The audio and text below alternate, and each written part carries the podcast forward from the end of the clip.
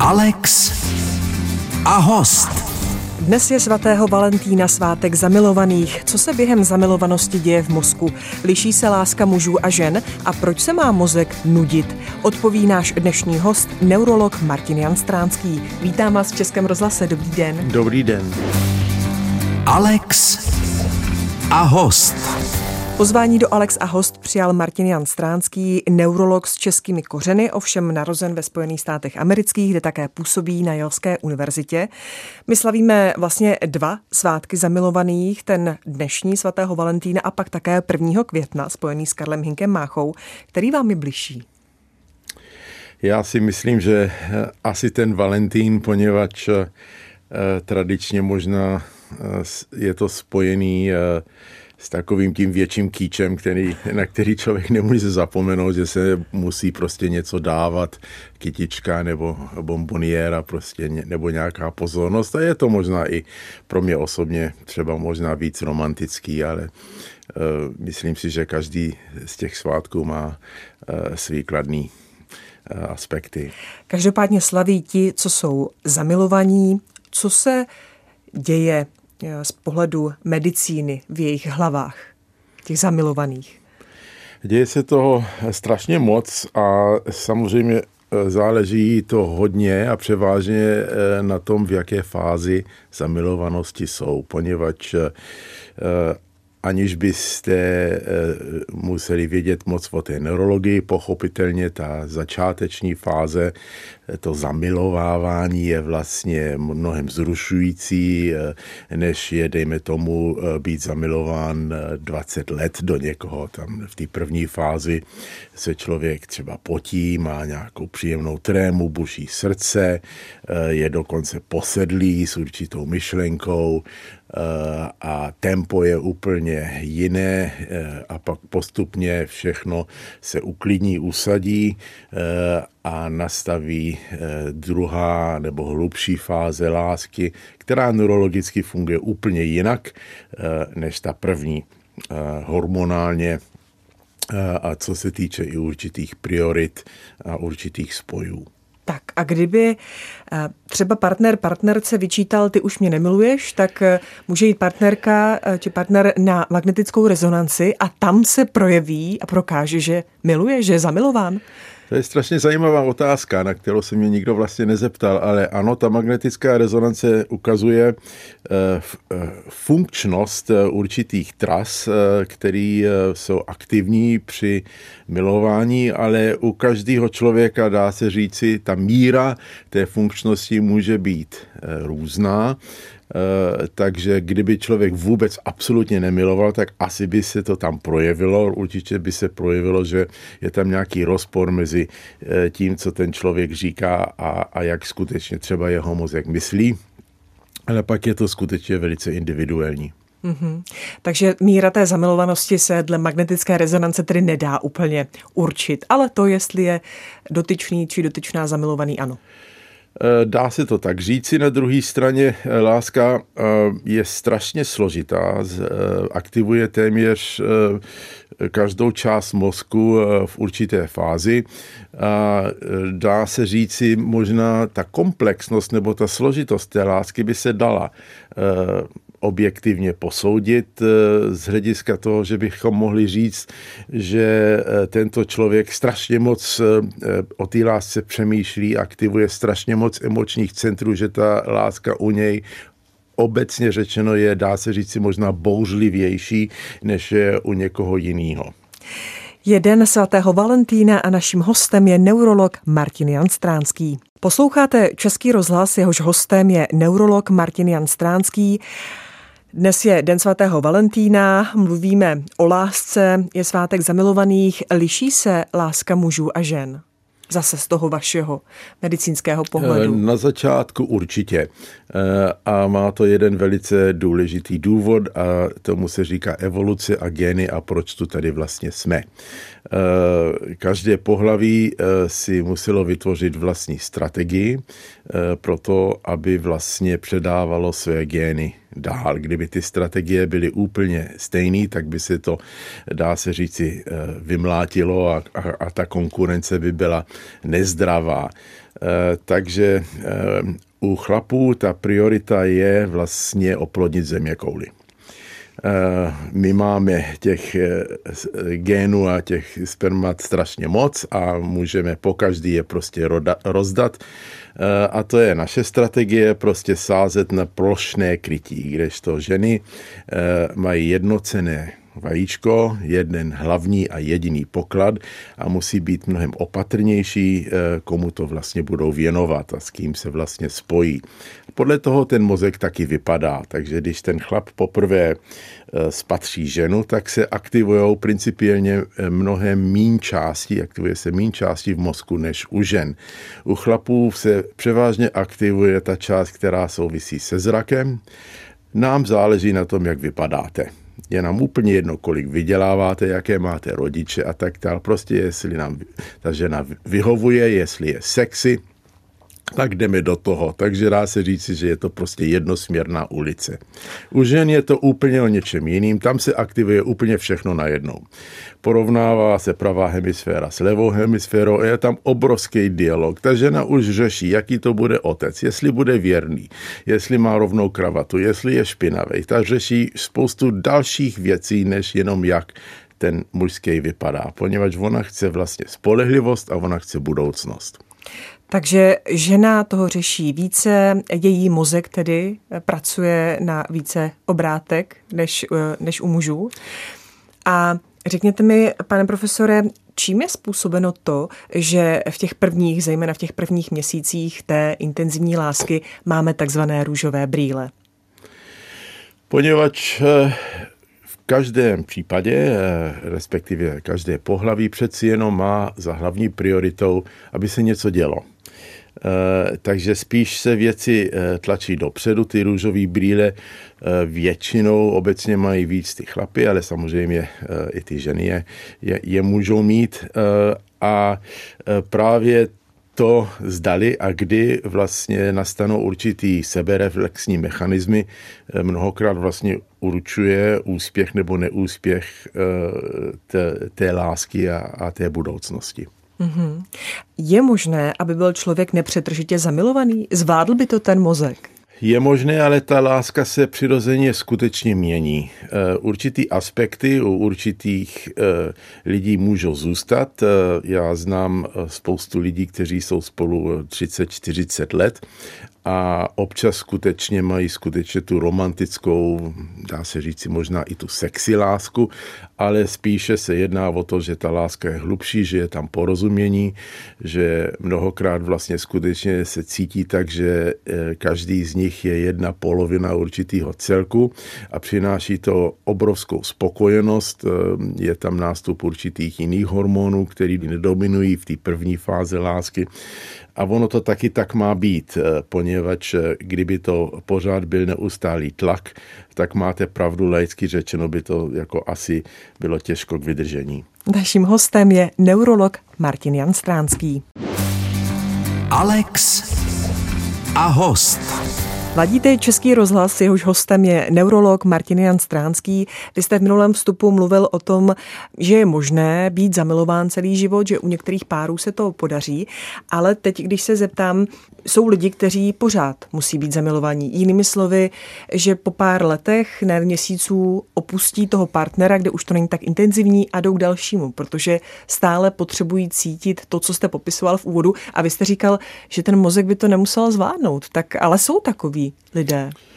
Jsou takový lidé, ale to spíš souvisí e, s otázkou, zdali takovýto lidé vůbec dokážou být spokojení s čímkoliv. A ono to většinou s tím takhle souvisí. To jsou lidi, kteří jsou perfekcionisté nebo prostě hledají nějaký ideál a ideály, co se týče mezilidských vztahů, prakticky neexistují. Ty jsou eh, důležitý pro věci, jako jsou ústavy eh, a pro divadelní vystoupení a tak dál, ale co se týče eh, mezilidského působení, tak každý z nás má přirozené vady a ne každý z nás se s nima smíří, nebo je hledáme i v těch ostatních. Tak tam většinou ten problém nesouvisí ani tak s tou láskou, ale tím, že oni používají vlastně tu lásku nebo tu, toho, ten image toho partnera nebo partnerky jako určitou berli pro vlastně nezralou psychologii. A teď nechci nikomu ublížit, ale typicky tohle to vidíme u těch hollywoodských hvězd, eh, který mají prostě ten život velice nestandardní, navíc eh, mnohokrát jim je důležitý, eh, důležitější, co veřejnost si o nich myslí, než co oni si sami o sobě myslí. A jsou to lidi, kteří jsou, dá se říci, nedospělí, nezralí a nespokojení a neklidní a priori ve všem. Hmm což není úplně šťastný život. Já si myslím, že to není vůbec šťastný hmm. život a, a právě proto mnoha z nich taky podléhávají drogám a prostě různým dalším problémům. Hmm. Mluvili jsme o zamilovanosti a co když je zamilovanost jednostranná? Co když je to nešťastná láska? Eh, když je jednostraná, tak eh, ten šťastný eh, musí vlastně objektivně se podívat na tu situaci, může to vyhovovat, pokud pokračuje dál, tak jak já to říkám metaforicky, aby se tancovalo, potřebuje to dvě osoby. Tak i ta druhá osoba tím, že tam vlastně vůbec je a že ne, neodmítne nebo nepřizná se k tomu, že, nemá, že nemiluje už tu první osobu, to taky svým způsobem je vztah, i když je třeba maladaptivní, jak se tomu říká. Hmm. Je pravdou, že mladí lidé v současné době ztrácejí schopnost se zamilovat? Že je to složitější, než to bylo třeba před několika desítkami let? E, to není pravdou, to je faktem. Hmm. Uh, takže vlastně je to pravda. Uh, a je to na základě toho, že mladí lidé uh, stráví většinou volného času tím, že se koukají do nějaké obrazovky, převážně na sociální sítě a to je absolutně k ničemu, tam se člověk nenaučí nic, eh, poněvadž úspěšná láska, hlavně taková, která pak přeteče do té hezké, klidné, dlouhodobější fáze, vyžaduje určitý eh, jednoduchý mezilidský schopnosti, eh, schopnosti mezilidsky komunikovat diskutovat oči do očí a taky vlastně i naučit se empatii a porozumění, pochopení.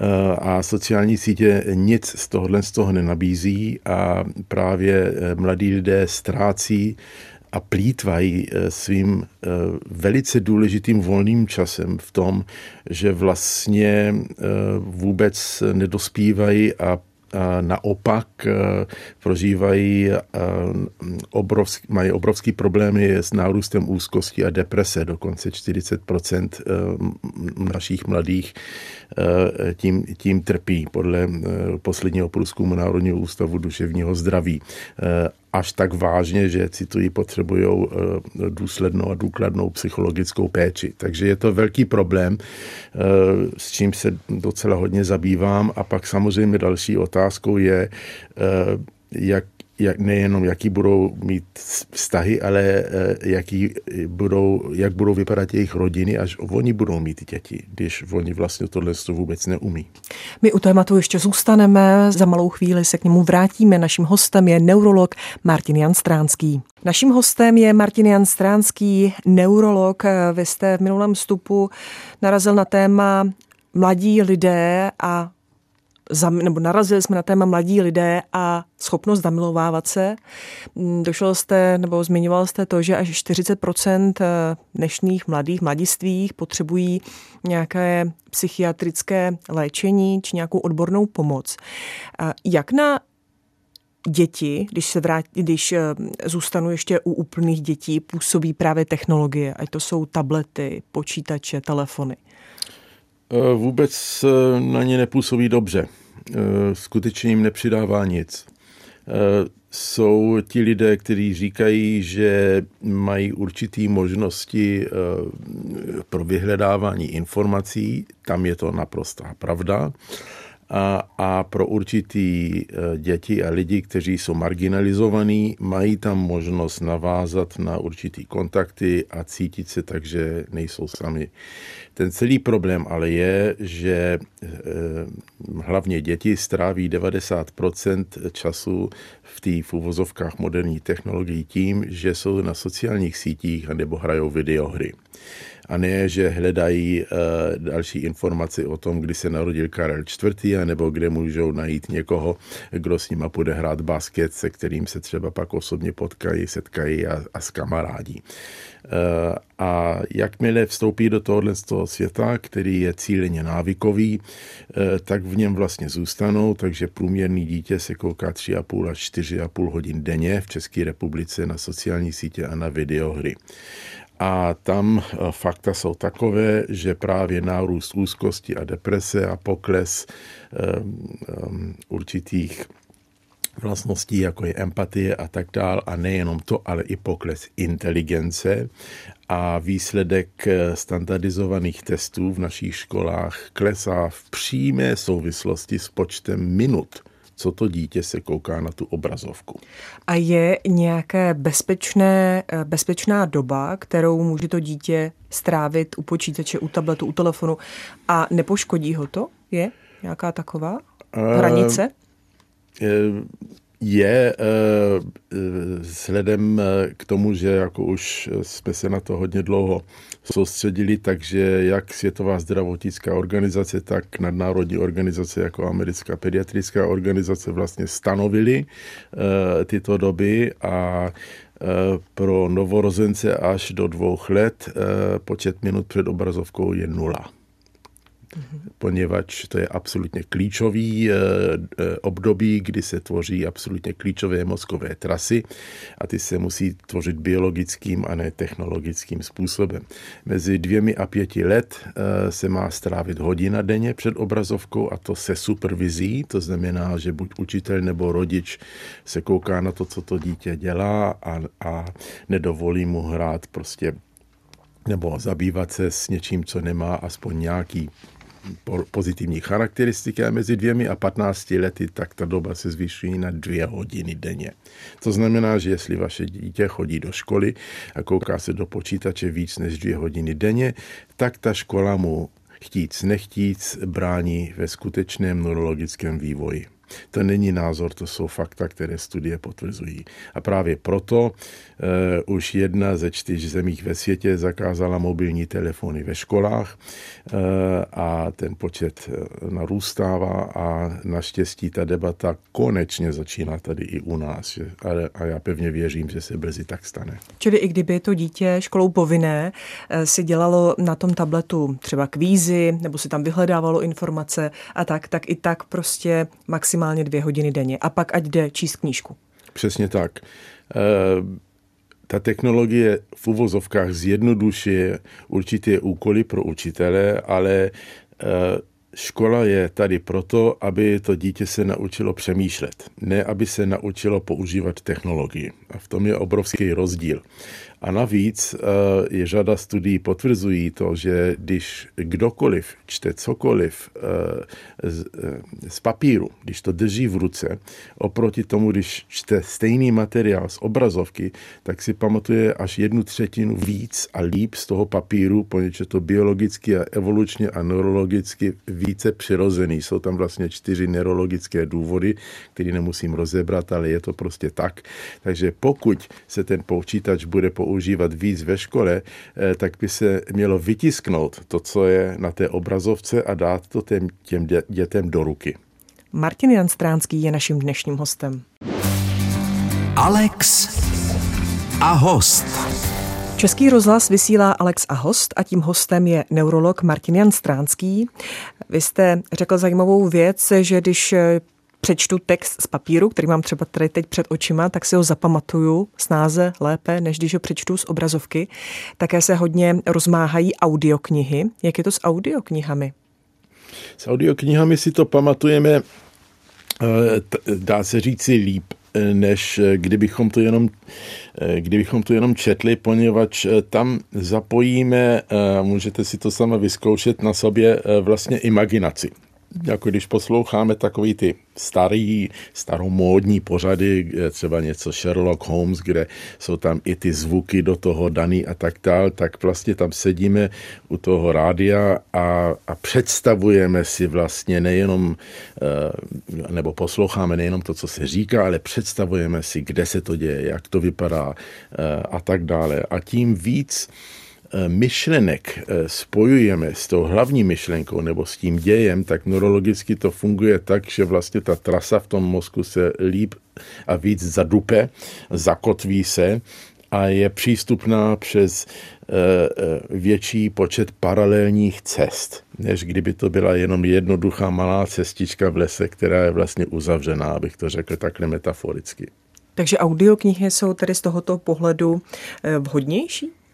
Eh, jsou vhodnější eh, z tohoto eh, pohledu, než, než je obrazovka samotná. Tak ano. a čtení z papíru, nebo když čtu knihu papírovou? Když, když to čtu papírovou, jestli ty výsledky jsou, ty, tam ty výsledky jsou přibližně stejný. Mm-hmm. Ano. A ještě, jak jste mluvil o dětech a o tom, co s nimi dělá dlouhodobý pobyt před televizí, tabletem a tak dále. Když je pak eh, dítě dospělé, je mu třeba 18, tak toto všechno končí? Může eh, sedět před počítačem, před tabletem u tabletu, jak dlouho chce? Eh, nemůže, no může samozřejmě, ale víceméně ta hranice je plus minus 7 hodin denně. Ehm, a hodně to souvisí s tím věkem. Eh, tam ty nejpozoruhodnější studie jsou právě u těch dětí, eh, kde vidíme Eh, nejenom ty akademické a psychologické změny, ale vidíme už i anatomické změny. A ty se tam dějou právě na základě toho, že náš mozek samozřejmě se formuje celý život, ale nejvíce se formuje od narození a pak to postupně zpomalí až do takových těch 20 až 25 let. Pak už tam ty změny jsou mnohem pomalejší. E, takže když někdo, e, když někomu je 13 let a kouká se na tu obrazovku 7 nebo 8 hodin denně, tak už tam vidíme skutečně ještě ty anatomické změny, které doslova vypadají tak, že vlastně určité trasy odpadávají nebo se nepřipojují a určité centra mozku, které fungují jako ústředny, které vlastně propojují vzdálené centra mozku, e, vlastně nepropojují správně e, a jsou děraví. E, a to právě vysvětluje tu absenci schopnosti řešit problémy, vytvořit složitější neurologické procesy, jako je empatie, jako je morální uvažování a tak dále a dokonce i mluvit e, gramaticky smysluplně a korektně e, a dá se říci e, košatě, zeptejte se 15-letého dí, e, kluka, aby vám napsal větu 25 slov dneska. Hmm. Nedovede to poněvadž když eh, komunikujete přes SMSky, eh, kde jsou ještě slova takové, že mají takový ty zkratky a každá věta má průměrně čtyři nebo pět slov, takže váš mozek se naučí a vytvoří spoje podle toho, eh, jak vlastně dostává informace. Mm. Takže když ty informace dostáváme v malinkých kouscích, tak nikdy náš mozek vlastně nebude schopen je, je napojit jeden na druhýho a vytvořit delší smysluplnou větu nebo myšlenku. A jenom uh, poprosím o stručnou odpověď. Je to uh, nezvratný proces? Nebo když přestane dítě či dospělý? V každém využívat? případě je to zvratný. Uh, ty nejtěžší případy ale trvají až dva roky než ty anatomické změny zmizí. A souvisí to přímo uh, s počtem hodin, a aktivitou, co to dítě eh, vlastně stráví před tou obrazovkou. Martin Jan Stránský je naším dnešním hostem. Dnes je naším hostem neurolog Martin Jan Stránský. Já jsem někde eh, četla, eh, co jste říkal, že mozek se má nudit. Jak je to s tou nudou? Zas naopak občas slýchám, že Eh, starší lidé hlavně by měli trénovat mozek, pořád ho mít aktivní, luštit křížovky, sudoku a tak dál. Tak jak je to s tou aktivitou mozku? No, jako se vším v životě má tam být správná bilance. To znamená, že asi nemáte od rána do večera pracovat a zároveň asi nemáte od rána do večera nedělat nic, eh, poněvadž mozek je skutečně